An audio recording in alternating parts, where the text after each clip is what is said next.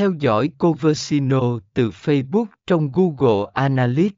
Phần 23 Khi bạn kết hợp dữ liệu từ cả Google Analytics và Facebook, bạn có một cái nhìn toàn diện về hiệu suất của chiến dịch.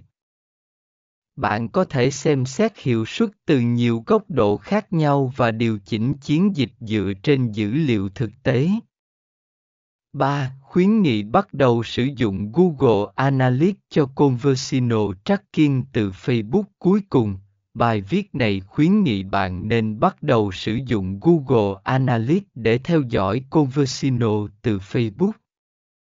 Điều này không chỉ giúp bạn nắm rõ hiệu suất của chiến dịch trên mạng xã hội mà còn giúp bạn tối ưu hóa chiến dịch để đạt được kết quả tốt nhất.